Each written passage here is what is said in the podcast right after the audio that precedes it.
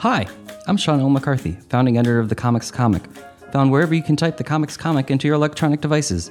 Welcome to Last Things First, the show that asks comedians about the historic lasts and firsts in their lives as their comedy careers have blossomed, from young people with dreams to adult people living those dreams, or still dreaming. Questions both big and small are asked and answered. It's hopefully both amusing and illuminating. Today's guest is David Cross, who spent the past year rebooting two of his TV series. 1990's cult fave Mr. Show on HBO begat with Bob and David on Netflix, while his increasingly poor decisions of Todd Margaret returns this week on IFC for a second chance in its third season.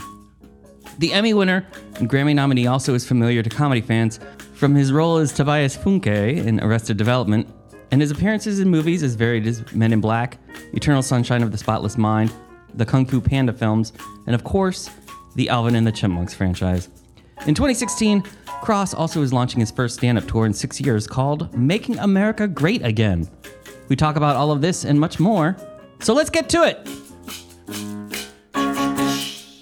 Uh, I know you had a, a big press day. Are you uh, are you holding up? Um, you are uh, my last phone interview, and then I'm gonna uh, feed my dog, hop in the shower, and take the subway down to the the press event.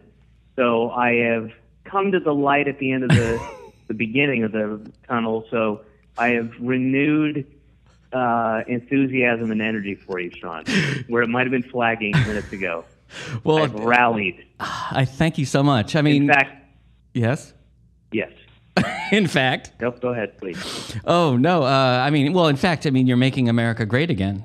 That's how renewed your energy is. Well, I hope to. It's not just me. It's uh, it's everybody in the audience too. Yeah. We all have a shared responsibility.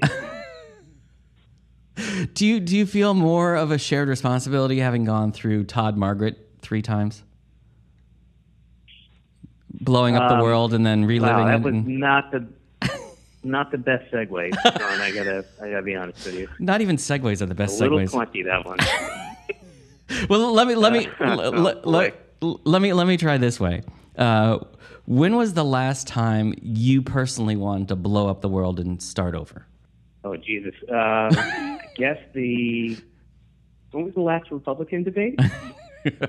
Maybe then. Yeah. Yeah, almost on a daily basis, uh, and probably when I when I take the subway in tonight, um, I'll have I'll have those feelings anew because it'll be rush hour, and you know what the subway's a real treat during rush hour. Yeah. Well, I mean, the, the theme of the theme of uh, Todd Margaret, uh, at least you know the first couple episodes are just Todd Margaret for season three, is very much a sense of reliving your past, and you know if you get a second chance to do things over again, are you going to do make the same mistakes? Do you feel like as you're as you're in your fifties now that having a, a second chance at at, at at building your own comedy legacy or career? Well, I never saw a uh, I never saw a division eh, really. I mean, it was uh, I just see it as a continuation, I suppose. you Okay. know? It's not unless unless you've heard something I haven't I'm not aware of. Is there what's on the internet? Is it really? I probably should stay away, right? It's all bad, seriously bad news about my career. No, it's actually it's actually all good news. I mean, you know, not only with Todd. Oh God, thank God. oh Jesus, thank, thank the thank the devil. Well, okay. you know, not only Todd Margaret. I mean, you know, this past year has been kind of a reboot for you. I mean, you brought back uh, the whole Mr. Show gang and did with Bob and David, which was That is true. Yeah. And now you- uh, been yeah to uh, yeah that wasn't by design, but um, but yeah, uh, and you know you know you know somebody somewhere is going to go like, well, I guess he's run out of ideas, or there'll be some some negative negative spin on it. No, well, I think they I would. guess I, somebody's uh, bankrupt. I think they would only say that if when you go out on your stand-up tour this year, you're just doing uh, "Shut Up, You Fucking Baby." Then they would. Right. Then they but would doing go, remixes. I I had this idea too that um, I played around with, and it just didn't work like I I thought it might. But I had this idea about um, you know if there's like uh, doing an encore and saying, you know what, uh, I've always been jealous of bands that get to go cover other great songs and put their own spin on it. Um, so what I'd like to do is do a cover of uh, Louis C.K.'s "Why" bit, and uh, and like I just wanted to do a cover, hmm but it just doesn't beyond that concept. It just doesn't work. It's not fair. It's weird. It's it's there's something not cool about it.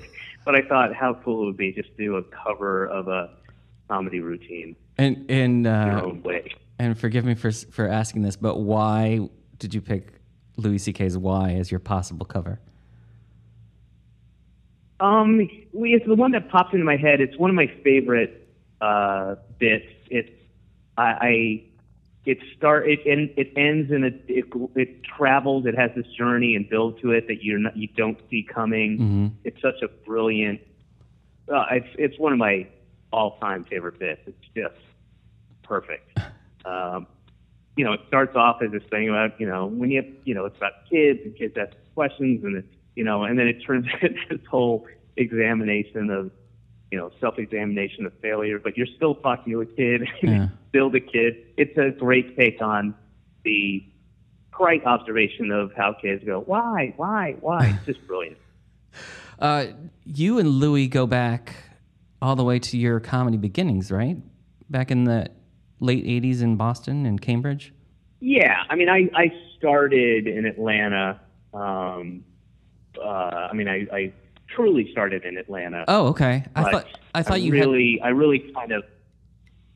No, the first set I ever did was like the week before my 18th birthday, uh, um, and I did stand up there for about I don't know a year and a little under a year and a half, and then I moved to Boston. Um, and the, but that's Boston's really where I cut my teeth and you know found my voice and all that stuff. Uh, but I definitely did. I mean, I started in Atlanta. What got you on stage so young at 17? Did you know from from even like a preteen that you wanted to be a performer or, or a comedian? Yeah, yeah, pretty much. I, I definitely knew I wanted to do uh, um, stand up, and you know, I went to um, a couple of open mic shows uh, before I ever got on, and and I really did have that sense of like, there was just uh, some awful, you know, this is the punchline in Sandy Springs, Mm-hmm. um, and back in '82, and uh, uh, it was just awful. I mean, I remember a bunch of them; they were just terrible. And I and I really did think to myself, I can do that, or I can do better than that. Right. And uh, and that's pretty much what got me up there to start. Um, Did they have not an that it was easy at all, but Did they have an age limit or anything, or did they just let anybody on at the open mic back then? Um, they obviously, I mean, this was 82, and I know I had a fake ID. When did I get my fake ID? Uh, and this is back in the day. Uh, I don't know how old you are, but this may shock you, but um, this was pre hologram.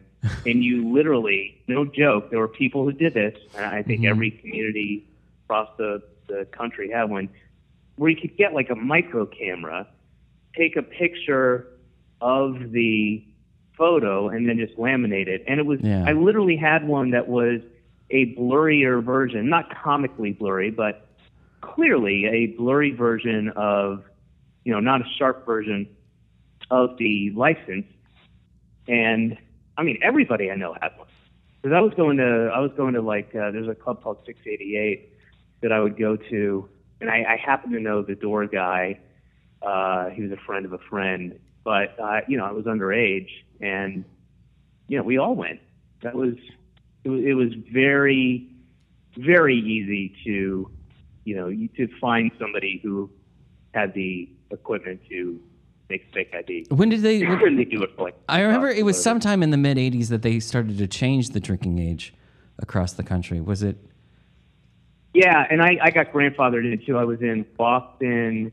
It changed in Boston uh, when I was there from, I believe, 18 to 21, or I can't remember exactly what it was, but it was from 80. It was either 83 to 84, 84 to 85, but I got grandfathered in Okay. so I was able to drink. Um, and and I think in Atlanta it was 18. Uh, I'm pretty sure it was. It was. Uh, it only got raised because George, uh, the first George Bush, tied it to federal uh, highway funds. Like he wouldn't Right. give uh, release uh, federal fund highway funds to a state unless they um, went to 55 miles per hour, and I believe Yeah, that's what I remember. uh, lowered the uh, raised the drinking age. So um, I think those, if memory serves, those two things were linked. did you? Um, but when you made the move up to Boston, did you know that Boston had a thriving comedy scene, or did you just end up there on yeah, a whim? yeah. Uh, no, I went there because, um, I, well, I, I, I ended up. Um, they wouldn't release my transcripts, my uh, my school, because I kind of fucked around at graduation, which is like, it's not even worth mentioning. I just did some silly shit. They wouldn't release my transcripts unless I did community service, and I said fuck that. And I had already been accepted to Emerson. I was trying to get an NYU, and I was just like, fuck it, I'll go to Emerson College in Boston. And um, and I knew I wanted to a get out of Atlanta, and b go to either New York or Boston. Okay. And uh, uh, you know, I, uh, my hand was forced, as it were. So I went to Boston, and um, and I and I was happy to go. I mean, the, the Emerson College was where Bobcat Goldthwait went, and Carol Burnett, and Norman Lear, and it had this you know rich. Uh, uh, and I, and I think Bobcat just like stayed in the dorms or something, but it had this, uh, you know, uh, comic pedigree to it. Yeah, Denis Leary, Stephen Wright, they were all Oh, Stephen Wright. Yeah, that's right. coming out of there in the late 70s, early 80s. How how long as an outsider, how long did it take you to to fit into Boston comedy? Well, I mean, fully, I never really fit in. I think uh, I there was a division between kind of the old school guys like Nick and uh, Boston comedy, uh, the the comedy connection, and then the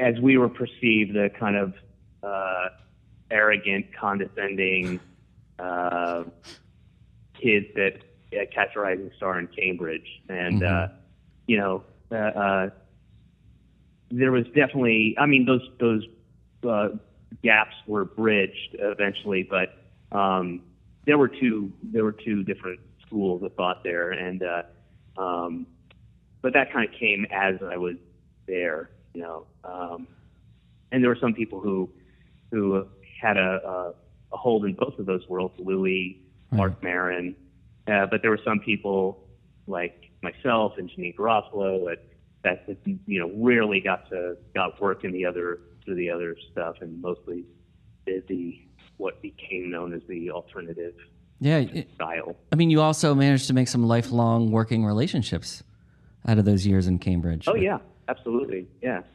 with Janeane for and sure. John Ennis and Jon Benjamin. And when I ask you about that time in the in the in the mid late '80s in Boston, what did you what did you think your comedy career was going to be like when you hit 50?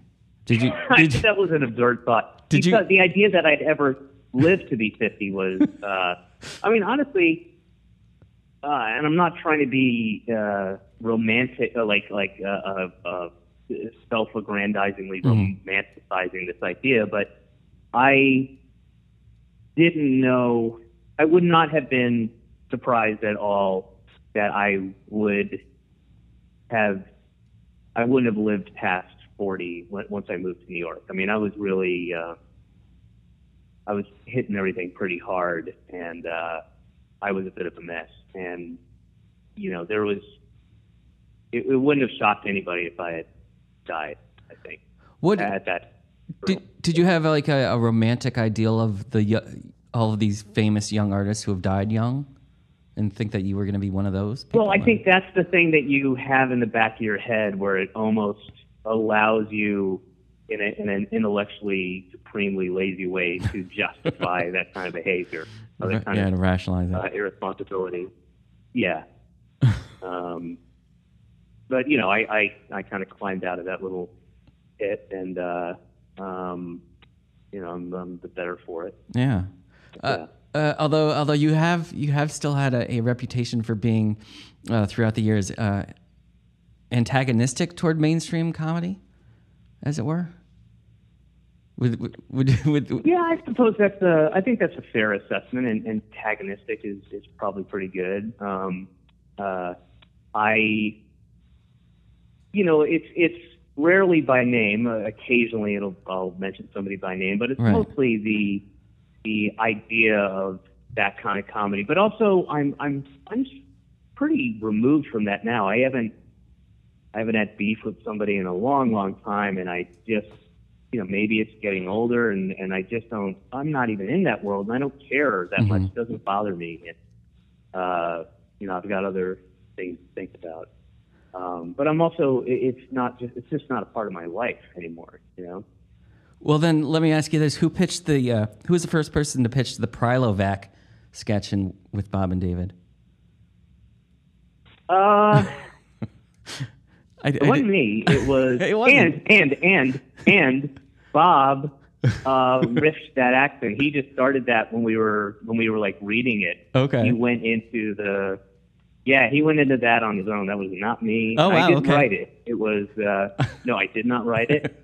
Uh, Good. I'm glad we have that on the record. I think, uh, I think that might have been one of those, uh, kind of, we all wrote it together. It was a bit of a link kind of feeling Okay. and um, so that might have been ri- written in the writers' room. Okay. Because it wasn't its own. It was never brought up as its own separate idea. I think it just became attached to that other idea.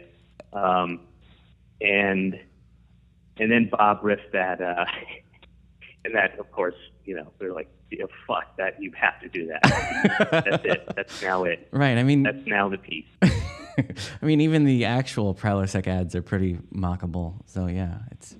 Uh, what about the what yeah. about what about the other sketch that had the uh, kind of riff on the Gallagher, Gallagher two brothers?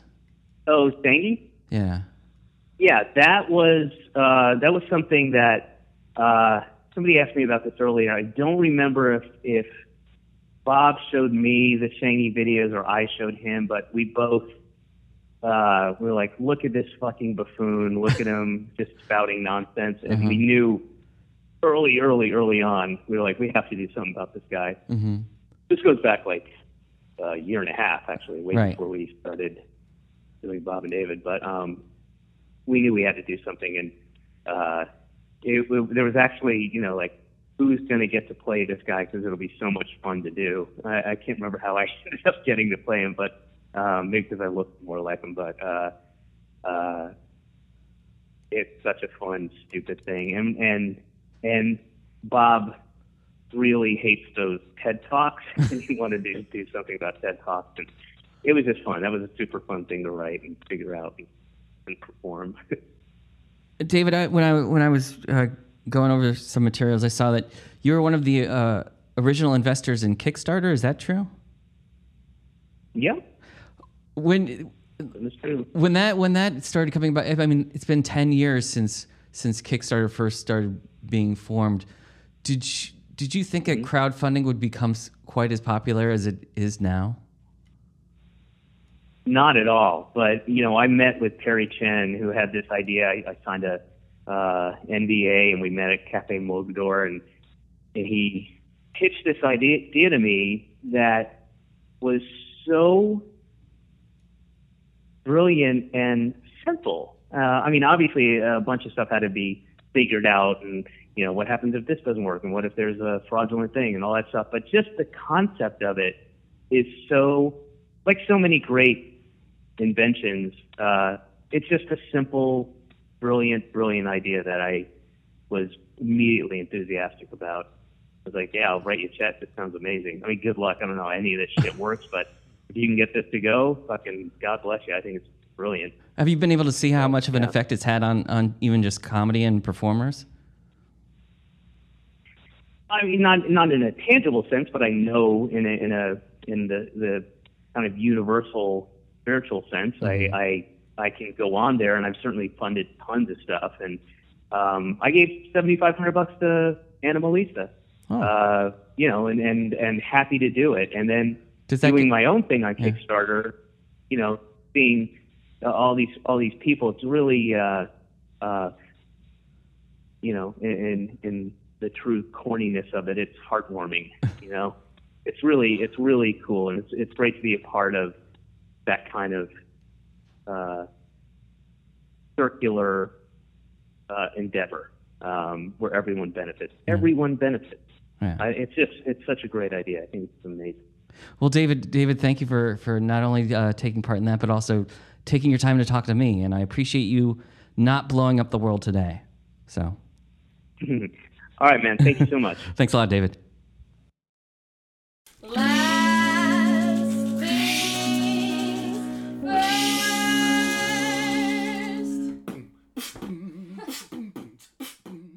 This episode of the Comics Comic Presents Last Things First was produced by Alex Brazell at Showbiz Studios.